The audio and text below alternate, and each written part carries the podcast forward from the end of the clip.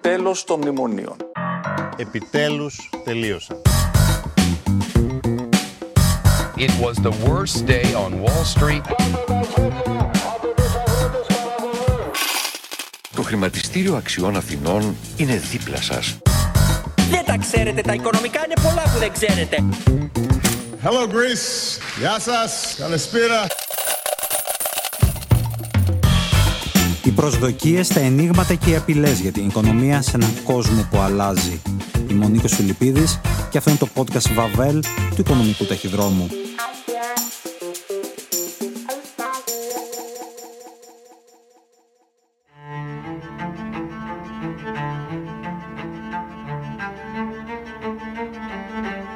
Καλημέρα, καλησπέρα και καλό σας βράδυ. Στο νέο επεισόδιο του podcast Βαβέλ προσπαθούμε να συμπυκνώσουμε όλα τα θέματα της επικαιρότητας η οποία χαρακτηρίζεται από την ακρίβεια, τις αλλαγές στη φορολόγηση των αυτοαποσχολούμενων και βέβαια τις μεγάλες συζητήσεις που έχουν ξεκινήσει για την πόλη που θέλουμε να γίνει η Αθήνα με τις αντιπαραθέσεις για το μετρό και το πράσινο, τους δρόμους και τους πεζόδρομους να έχουν πραγματικά εξαιρετικό ενδιαφέρον. Για όλα αυτά διαπίστωσα ότι υπάρχει ένα πρόσωπο για να τα συζητήσω, που έχει λόγο και άποψη. Και δεν είναι άλλος από τον πρόεδρο του Εμπορικού Συλλόγου Αθηνών, τον Σταύρο Καφούνη.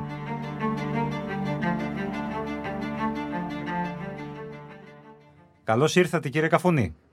Χαρά μου να συνομιλώ μαζί σας κύριε Φιλιππίδη.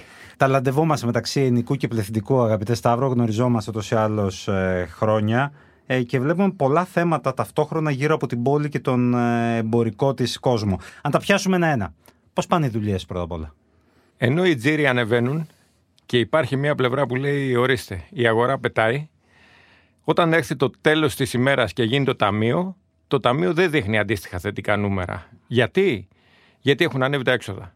Με μια κουβέντα, αυτό που καταλαβαίνει ο έμπορο είναι ότι στο τέλος της ημέρας τα χρήματα που του μένουν είναι από ελάχιστα έως καθόλου. Και αυτή είναι η πραγματικότητα, νομίζω ότι τη ζούμε όλοι, γιατί και μπορούμε να την καταλάβουμε αν θεωρήσουμε ότι το κατάστημα είναι το σπίτι μας, η οικογένειά μας. Ό,τι συμβαίνει στο σπίτι μας συμβαίνει και στο κατάστημα.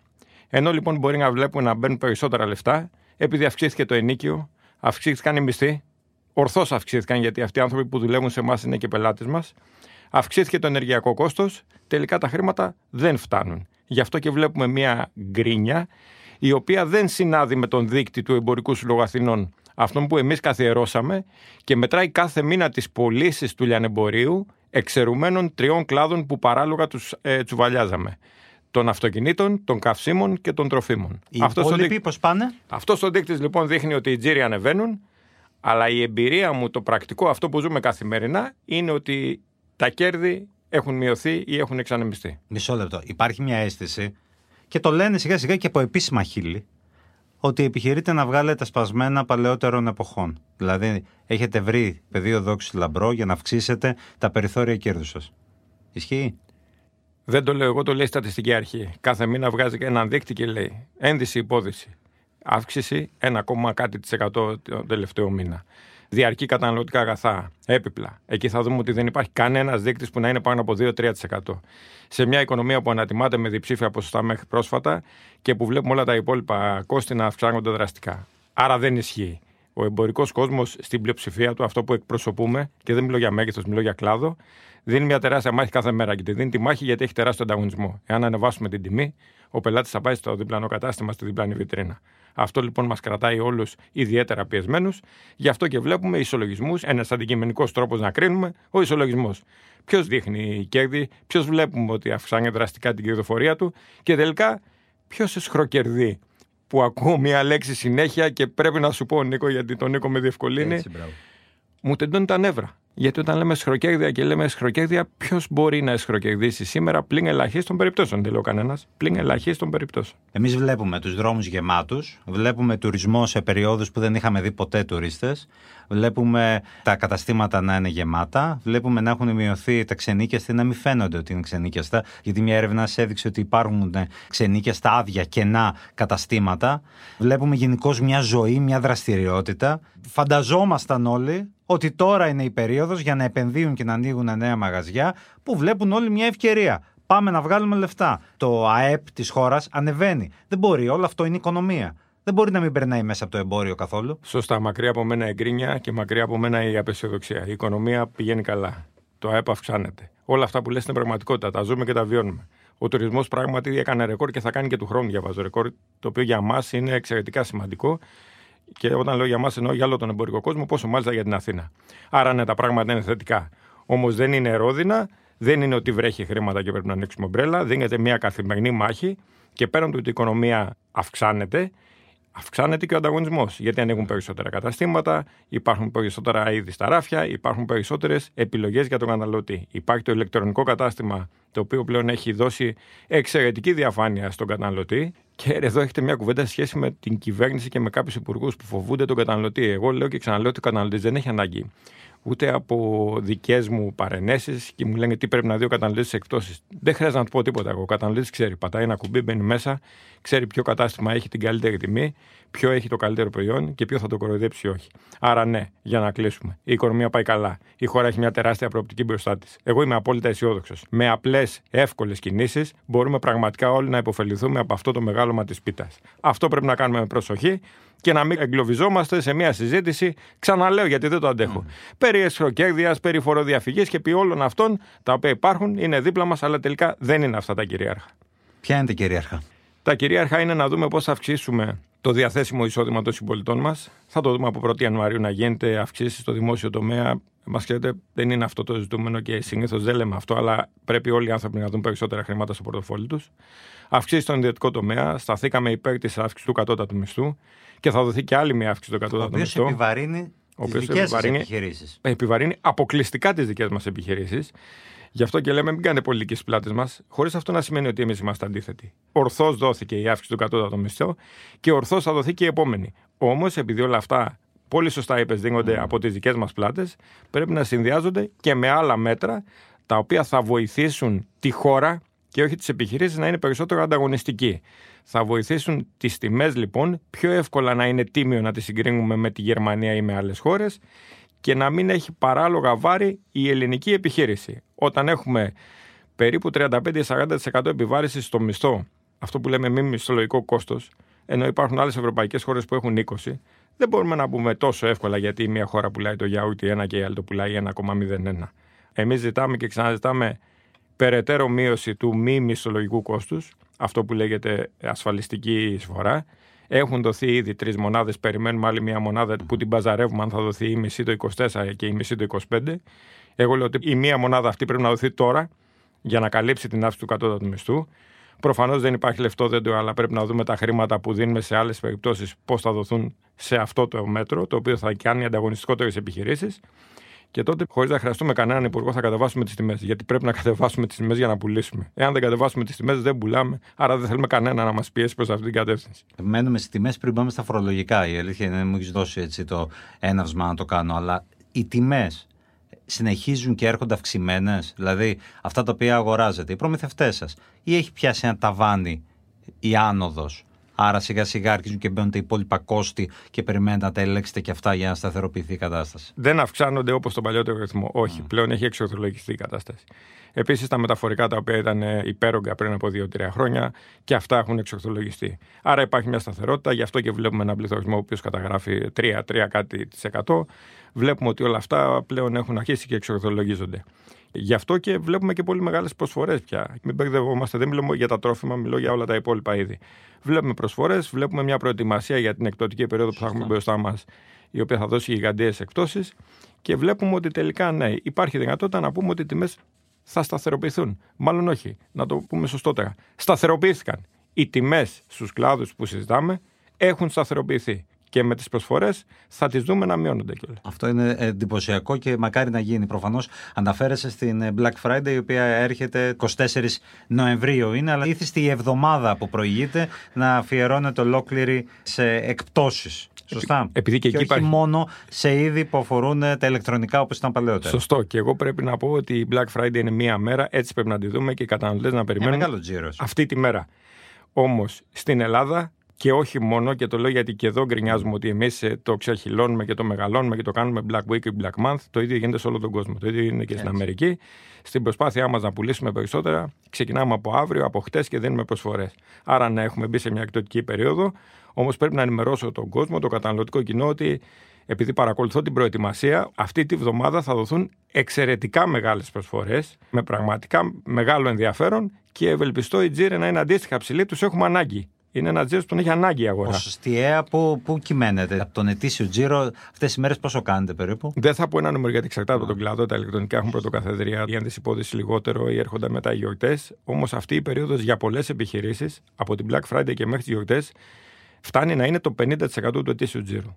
Άρα καταλαβαίνουμε ότι είναι επιχειρήσεις που περιμένουν από αυτή το διάστημα να ζήσουν. Τζίρος, πολύ ωραία με βάζει στο θέμα το φορολογικό. Και επειδή καταλαβαίνω ότι έχεις στοχεύσει στο τζίρο περισσότερο και όχι στα κέρδη, τα οποία δηλώνουν οι μικρές επιχειρήσεις, οι ατομικές επιχειρήσεις, αυτοαπασχολούμενοι, μεγάλο μέρος του κλάδου είναι τέτοιου είδους επιχειρήσεις. 90.000. Με οποίο εκπροσωπεί, ακριβώς. Άρα, ένα ερώτημα είναι πώς σχολιάζεις το φορολογικό νομοσχέδιο, το οποίο φέρνει η κυβέρνηση έρχεται και λειτουργεί αρνητικά, αθρηστικά σε όλη αυτή την κουβέντα. Γιατί βλέπω ένα νομοσχέδιο το οποίο να συζητά για τη φοροδιαφυγή με οριζόντια μέτρα που μου θυμίζουν το παρελθόν, το οποίο θέλουμε όλοι να ξεχάσουμε, με βιώματα τα οποία θεωρούσαμε ότι δεν θα τα δούμε να ξανάρχονται και με δεδομένο ότι πρώτον ο κλάδος του εμπορίου ακόμα και αν θέλει, δεν μπορεί να φοροδιαφύγει, γιατί μιλάμε για ένα κλάδο ο οποίος προμηθεύεται από μεγάλες εταιρείες, ήδη με τιμολόγιο, έχει ηλεκτρονικά συστήματα παρακολούθησης ΙΑΔΕ. Από πρώτης πρώτου θα έχει τα My Data σε απόλυτη εφαρμογή, συνδεδεμένες ταμιακέ. Άρα, πραγματικά δεν μπορώ να καταλάβω πώς βάζουμε ένα κλάδο όπως το εμπόριο ε, συζητώντας ένα γενικότερο πρόβλημα φοροδιαφυγής. Θα ζητήσουμε θεσμικά την εξαίρεση του λιανεμπορίου, αντιλαμβάνομαι τη δυσκολία αυτού του μέτρου, αλλά για να το δούμε και σφαιρικά, μέτρα τα οποία τσουβαλιάζουν επαγγελματίες, εμένα θα με βρίσκουν πάντα αντίθετο. Η πολιτεία πρέπει να κάνει τη δουλειά της. Δεν υπάρχουν ελεγκτές, αλλά μπορεί με άλλα στοιχεία να βρει ποιος φοροδιαφεύγει. Και, εν πάση περιπτώσει, πάγια άποψή μου είναι ότι για να καταπολεμήσουμε τη φοροδιαφυγή πρέπει να δώσουμε κίνητρα σε αυτόν που συναλλάσσεται με τον υποτιθέμενο φοροδιαφεύγοντα. Μιλώ για κίνητρα τα οποία θα πρέπει να έχει ο καταναλωτής στην οποιαδήποτε συναλλαγή κάνει με επιχείρηση, με επαγγελματία, με εργολάβο. Κίνητρα πραγματικά που θα τον συμφέρουν την απόδειξη που θα πάρει, να την εκπέσει από το εισόδημά του και τελικά να γλιτώσει φόρο. Απορώ γιατί δεν το κάνουμε αυτό. Νομίζω ότι θα έχει πολλαπλασιαστικό όφελος για την οικονομία αμέσως και νομίζω ότι είναι ένα μέτρο που θα μας έβγαζε εντελώς από αυτή τη συζήτηση, την περί φοροδιαφυγή συζήτηση, την οποία ήμουν νιώσει και γέρασα. Χρησιμοποιεί απλώς ένα επιχείρημα η κυβέρνηση, το οποίο δείχνει λογικό. Δηλαδή, ακούγεται λογικά στα αυτιά κάποιου. Λέει, δεν μπορεί ένας ιδιοκτήτης επιχείρησης να καταλήγει με ένα μισθό μηνιαίο, το οποίο να είναι χαμηλότερο από το εργαζόμενο του. Εγώ θα πρότεινα να μην πάμε σε τέτοιου τύπου γενικεύσεις, γιατί αν αυτός είχε κέρδος, θα πάμε όλοι να κάνουμε αυτή τη δουλειά. Τα πράγματα λειτουργούν αυτόματα. Αλλά, εν πάση περιπτώσει. Υπάρχουν επιχειρήσεις που αυτή τη στιγμή με αυτά τα δεδομένα θα οδηγηθούν ενδεχομένως σε κλείσιμο. Το λέω αυτό γιατί θεωρεί κάτι δεδομένο το Υπουργείο, το οποίο μπορεί να έχει και ανάποδη αντάγνωση. Μπορεί αυτός ο άνθρωπος πράγματι να λειτουργεί με σχεδόν ζημιά. Δηλαδή να ζει με λίγα, με πάρα πολύ λίγα ή να έχει ένα κακό επιχειρηματικό μοντέλο. Πιστεύεις ότι μπορεί να επηρεάσει το φορολογικό την επιβίωση κάποιων από αυτές τις επιχειρήσεις; Τελικά δεν θα επιβεβαιωθούν οι προβλέψεις της κυβέρνησης για αυτά τα 600-800 εκατομμύρια, γιατί αφενός δεν υπάρχουν σε όλες τις επιχειρήσεις έτσι όπως φαντάζεται. Αφετέρου, κάθε φορά προσπαθούμε να εφαρμόσουμε οριζόντιο μέτρο, τελικά το σύστημα ισορροπεί.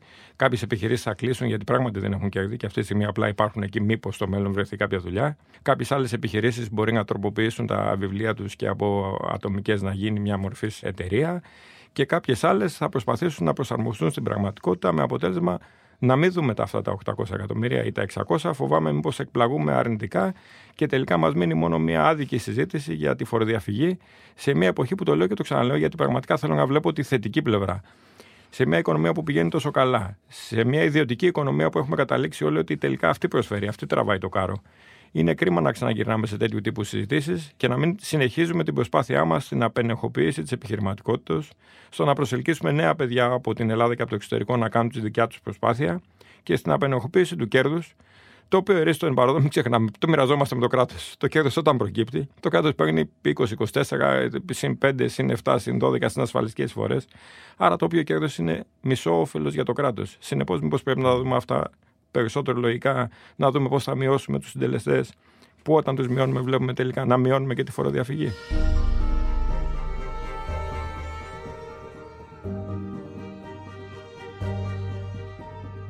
να πάμε στα ζητήματα της πόλης τα οποία η αλήθεια είναι μας απασχόλησαν λόγω και των ε, εκλογών αλλά φαίνεται ότι μας απασχολούν και μετεκλογικά. Είναι μια πόλη η οποία έχει ζητήματα, δημιουργεί αντιπαραθέσεις και θα ήθελα λίγο το σχόλιο, δηλαδή για παράδειγμα το ανθρώπου που εκπροσωπεί τον εμπορικό κόσμο της πόλης.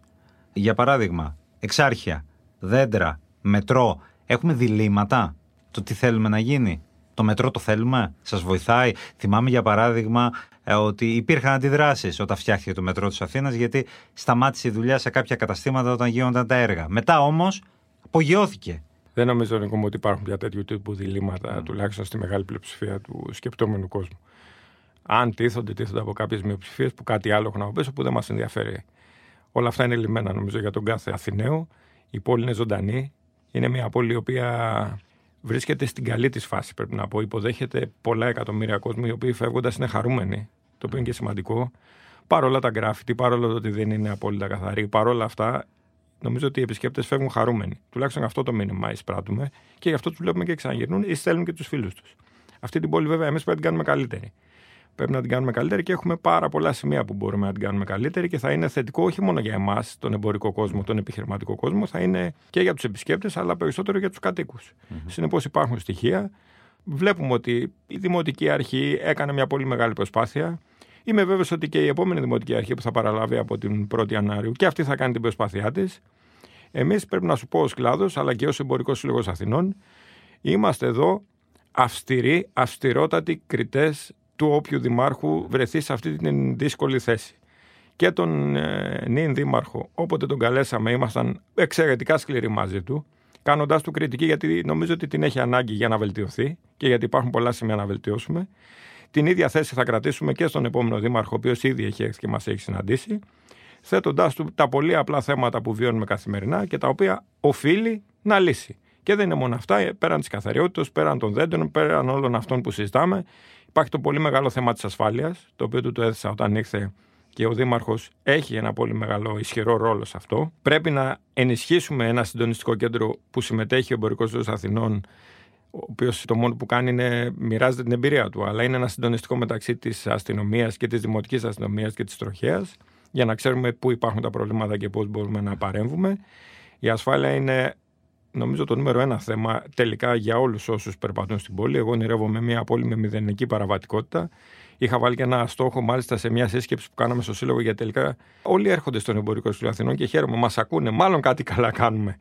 Όταν είχαμε λοιπόν την αστυνομία με τον αρχηγό και τη δημοτική αστυνομία και όλους στο Σύλλογο, είπα να ξεκινήσουμε βάζοντας ένα στόχο για μια περιοχή με μηδενική παραβατικότητα. Και τότε είχα βάλει αυτό το στόχο για την πλατεία Μοναστερακίου. Είχα πει ρε παιδιά να κάτσουμε στην πλατεία Μοναστερακίου, να δούμε τι πρέπει να κάνει και να πούμε ότι αυτά τα τετραγωνικά θα είναι το πρώτο σημείο με μηδενική παραβατικότητα.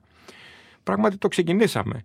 Αλλά ξέρεις, η καθημερινότητα τελικά φθήνει την προσπάθεια, το οποίο εμείς είμαστε εκεί για να βάραμε καμπανάκι και συνεχώς να τους ξυπνάμε για να το κάνουμε. Αυτό είναι το πρώτο που πρέπει να πετύχουμε την 1η Ιανουαρίου και το σημαντικότερο είναι ότι είναι και κάτι το οποίο δεν θέλει κόστος. Άρα, αφού είναι τσάμπα, το κάνουμε. Υπάρχει ένα θέμα, νιώθουμε, εφταξίας στην πόλη. Δηλαδή δεν έχουμε πάρει αποφάσεις για κάποια πράγματα. Μας λείπουν οι κεντρικές αποφάσεις που θα σταθμεύουν τα τουριστικά λεωφορεία και ποιες ώρες. Πώς θα έρχονται και θα φεύγουν οι τουρίστες. Και μετά τι θα τα κάνουμε αυτά τα πούλμαν; Έχουμε ένα θέμα για παράδειγμα με τους πεζόδρομους. Τους θέλουμε ή δεν τους θέλουμε; Θέλουμε ποδηλατόδρομους.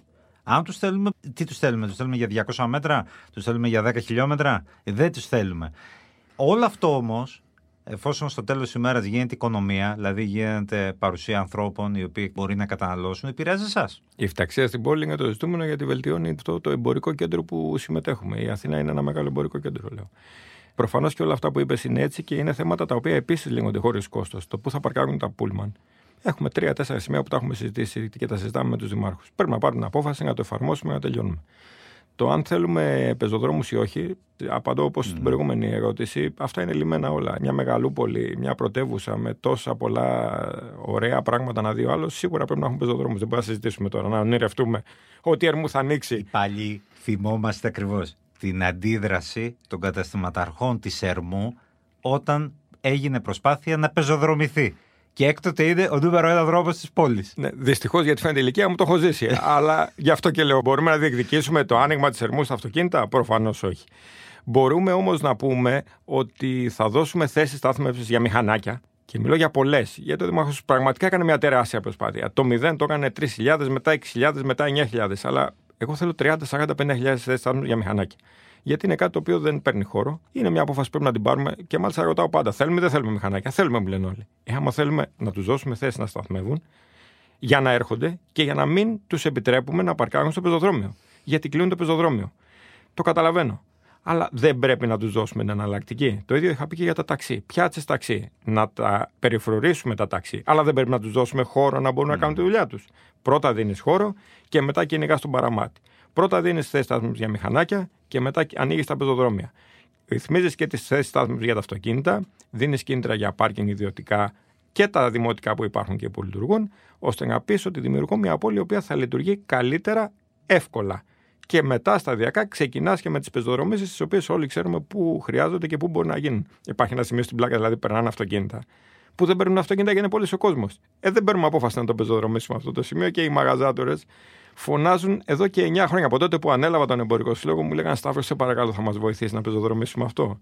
Δεν το έχω καταφέρει ακόμα, αλλά ελπίζω μέχρι να παραδώσω να το καταφέρω, γιατί δεν σκέφτομαι να γίνω και μόνιμος. Όποιος έχει βρεθεί σε αυτό το δρόμο, μέσα στην πλάκα, ε, έστω και κατά τύχη, κάνοντας το λάθος να στρίψει κάποια στιγμή από την αμαλία Ναι, και ναι. καταλήγει σε αυτό το πράγμα, δεν μπορεί να βγει. Είναι γέλιο, δεν εξυπηρετείται και κανένας στο τέλος της ημέρας. Τέλος πάντων, με τις χρήσεις γης. Δηλαδή, είδα στην έρευνα μελέτη που κάνατε πρόσφατα ότι υπάρχει θέμα με κάποιες περιοχές οι οποίες ειδικεύονταν σε κάποιες συγκεκριμένες χρήσεις καταστημάτων. Και αυτό αλλάζει σιγά σιγά. Το έχετε λύσει; Πιστεύετε ότι πρέπει να προστατευτούν οι χρήσεις, δηλαδή πού επιτρέπεται τι να φτιαχτεί και γιατί; Νίκο, για να μπορούμε να μιλήσουμε, προσπαθούμε να πάρουμε στοιχεία στα χέρια μας. Ναι. Γι' αυτό και μας ακούν για τις πωλήσεις, γιατί έχουμε ένα δίκτυο με τη στατιστική αρχή. Γι' αυτό και μας ακούν για τις χρήσεις. Γιατί καθιερώσαμε για πρώτη φορά μία έρευνα με το Οικονομικό Πανεπιστήμιο. Αυτό που στην ηλικία μας το λέγαμε ΑΣΟΕ, όπου κάθε χρόνο τι κάνουμε. Βγαίνει μια ομάδα έξω και βιντεοσκοπεί το σύνολο της περιοχής που μετράμε. Την οποία φέτος την μεγαλώσαμε, βάλαμε και την ομόνια μέσα. Εγώ ελπίζω η σύντομα όλη η Αθήνα να γίνεται έτσι. Χαρτογραφούμε λοιπόν το 100% της επιχειρηματικότητας. Το 100% των ισόγειων χώρων. Είναι σημαντικό γιατί φέτος έχουμε και στοιχεία, έχουμε σύγκριση με πέρσι. Ενώ πέρσι δεν είχαμε με πρόπερσι. Η έρευνα αυτή λοιπόν τι έδειξε; Έδειξε κάτι το οποίο μας ξάφνιασε όλους, συμπεριλαμβανομένη και της πολιτείας. Ότι τελικά αυτό που βλέπαμε ότι η εστίαση θα καταλάβει τους πάντες και θα γίνει η Αθήνα ένα μεγάλο εστιατόριο, ένα μεγάλο Λούνα Πάρκ ή κάτι μεγάλο. Μια καφεδούπολη. Μια λέγαμε. καφεδούπολη. Δεν υπάρχει. Τα στοιχεία δείχνουν σταθερότητα στην εστίαση, ενώ βλέπουμε πολλά να ανοίγουν. Τελικά, ασυνέστατα δεν βλέπουμε και τα πολλά που κλείνουν. Υπάρχει λοιπόν μια σταθερότητα στην εστίαση. Υπάρχει μια αντίστοιχη σταθερότητα και στο λιανεμπόριο. Υπάρχει μια ελάχιστη αύξηση στα τουριστικά καταλήμματα, αλλά για να καταλάβουμε πόσο λίγο επηρεάζει αυτό που βλέπουμε είναι ότι το 2% έγινε 3,5% ή 4%. Άρα, ναι, περισσότερα ξενοδοχεία καταλήμματα, τα οποία ορθώς και γίνονται, αλλά γενικά το σύστημα αυτό διόρθωσε. Υπάρχει μια ισορροπία, όμως εμείς είμαστε εδώ για να κάνουμε την καταγραφή κάθε χρόνο και να χτυπήσουμε το καμπανάκι εφόσον δούμε ότι κάτι γίνεται, γιατί εκεί πρέπει ο Δήμος, ο Δήμαρχος να βάλει τα ωριά του, να ελέγξει τα τραπεζοκαθίσματα, να μπορεί να περάσει ο κόσμος να περπατήσει, η έγκυος, ο μεγάλος, ο ηλικιωμένος ή ένα καροτσάκι και τελικά να μην γίνει ένα απέραντο εστιατόριο, εάν όμως δούμε ότι υπάρχει αυτή η τάση. Γιατί τώρα που μιλάμε δεν υπάρχει αυτή η τάση. Υπάρχει μια άλλη τάση όμως υψηλά ενίκεια. Και γενικώς υψηλές τιμές στο ιστορικό κέντρο πάρα πολύ υψηλέ. Αλλά σιγά σιγά επεκτείνεται και στις γειτονιές του Δήμου της Αθήνας. Πού έχουν φτάσει αυτή τη στιγμή και σε τι επίπεδα; σε μια οικονομία που πάει καλά και με πολλή ελπίδα είναι λογικό και αναμενόμενο να βλέπουμε και το κόστος της περιουσίας, το κόστος των ενοικίων να αυξάνονται όπως αυξάνεται και η αξία της περιουσίας. Και αυτό το λέω γιατί αυτό έχει μια κακή πλευρά και μια καλή πλευρά. Και με το φίλο μου τον Στράτο τον Παραδιά που αρκετές φορές έχει χρειαστεί να συγκρουστώ, εν τούτης συνεργαζόμαστε εξαιρετικά και καταλαβαίνει ένας τον άλλον. Και εκείνος λέει πάντα μη διώξεις έναν καλό ενοικιαστή, γιατί δεν θα είναι εύκολο να τον ξαναβρεις. Η πραγματικότητα είναι ότι μερικές φορές η αισιοδοξία και αυτοί οι πολύ καλοί δείκτε δίνουν περισσότερο αέρα στους ιδιοκτήτες, οι οποίοι πρέπει να προσέχουν να μην χάσουν ένα καλό ενοικιαστή. Καλός ενοικιαστής δεν είναι πολύ εύκολο να τον βρεις. Τα πράγματα δεν είναι ρόδινα. Ελπίζω ότι η οικονομία θα πηγαίνει καλά και στόχος μας είναι να μπορούμε να πληρώνουμε περισσότερα ενίκια. Αλλά πρέπει αυτό να ισορροπεί εκεί που η αγορά το επιτρέπει. Και πιστεύω ότι τελικά υπάρχει συνεννόηση. Ο ιδιωτικός τομέας τελικά την βρίσκει την ισορροπία του με μάχη και με τις δικές μας παρενέσεις. Όπου τώρα με το λόγο που μου δίνεις, νομίζω ότι μπορούμε να ενημερώσουμε κάποιους ότι πρέπει να είναι προσεκτικοί στις απαιτήσεις του. Τελευταίο σχόλιο. Αισιόδοξος ή απεσιόδοξος; Η μπορεί να από τη φύση τους αισιόδοξη. Και εγώ είμαι επαγγελματίας έμπορο, όχι επαγγελματίας πρόεδρος. Απάντησες σε όλα. Ευχαριστώ πολύ, Σταύρο Καφούνη. Πάντα χαρά μου να συνομιλώ μαζί σου, Νίκο. Γεια χαρά. Το podcast Vavel είναι μια παραγωγή της Alter Ego Media. Παρουσίαση Νίκος Φιλιππίδης. Ηχοληψία και τεχνική επεξεργασία Στέλιος Τριανταφύλου. Επιμέλεια παραγωγής Σωτηρία Δημητρίου Έλενα Κούση. Για να μην χάσετε κανένα επεισόδιο, ακολουθήστε μας στο Spotify ή στα Apple Podcast ή μπείτε στο ot.gr για να ακούσετε το podcast.